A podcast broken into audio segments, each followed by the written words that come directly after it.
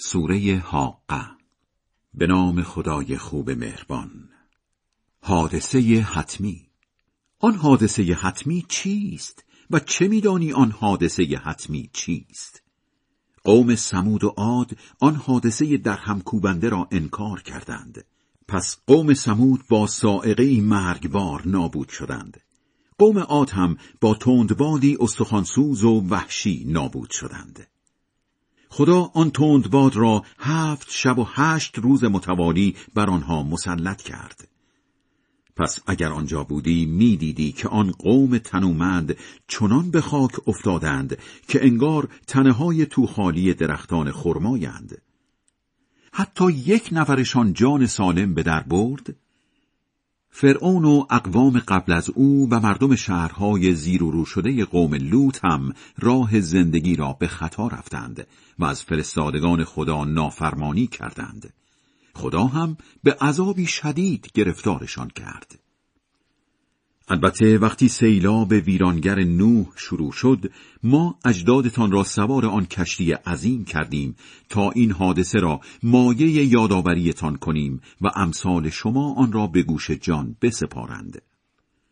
وقتی در شیپور قیامت یک باره بدمند و زمین و کوه ها را از جا بکنند و یک باره در هم بکوبند آن روز است که آن واقعه بزرگ واقع می شود آن روز آسمان به سبب سوس شدنش به هم می ریزد و فرشتگان در اطراف آسمان آماده مأموریت می ایستند و هشت فرشته بلند مرتبه اداره جهان را آن روز به عهده می گیرند. آن روز احزارتان می کنند و چیزی از اسرارتان مخفی نمی ماند.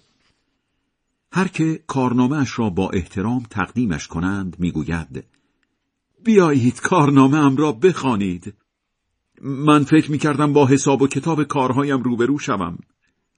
پس او در باغهای بی نظیر زندگی دلچسبی خواهد داشت که میوههایش کاملا در دسترس است.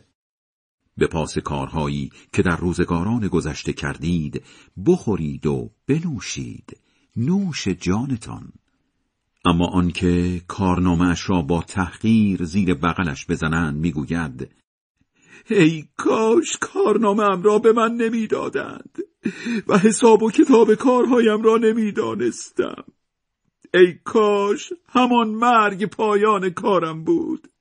مال و منالم به دردم نخورد و مقام و موقعیتم از دستم رفت. خدا به فرشتگان می‌گوید او را بگیرید و قل و زنجیر کنید. بعد در دوزخ سرخ و سوختش کنید. آن وقت در زنجیری چند ده متری به بندش بکشید چون که او خدای بزرگ را باور نداشت کسی را هم در دادن سهم غذای فقیران تشویق نکرد در نتیجه امروز در اینجا دوستی صمیمی ندارد و فقط غذایی از چرکاب نصیبش می شود که تنها خلافکارها مجبورند از آن بخورند.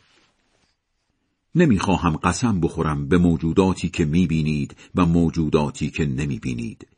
که البته این قرآن سخن پیامبری بزرگوار است که از طرف خدا آورده نه سخن شاعری خیال پرداز حیف که کمتر باور می‌کنید و نه سخن کاهنی پیشگو. حیف که کمتر به خود میآیید. بله سخن فرستاده شده است از طرف صاحب جهانیان.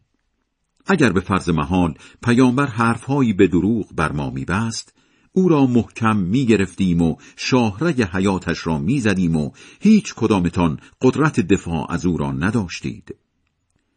این قرآن برای خود مراقبان قطعا مایه به خود آمدن است.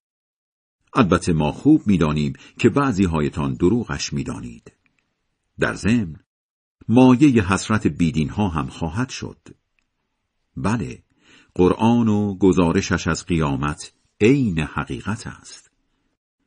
پس اسم خدای بزرگ مرتبت را به پاکی یاد کن.